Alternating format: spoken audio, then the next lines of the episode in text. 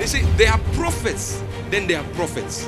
I was talking to one man, and he said, who can you say is the sharpest prophet in Africa?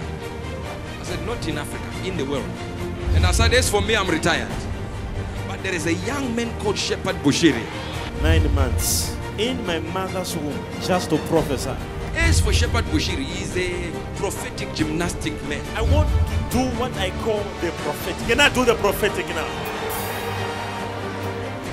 As for Shepherd Bushiri, he's the sharpest prophet in the world.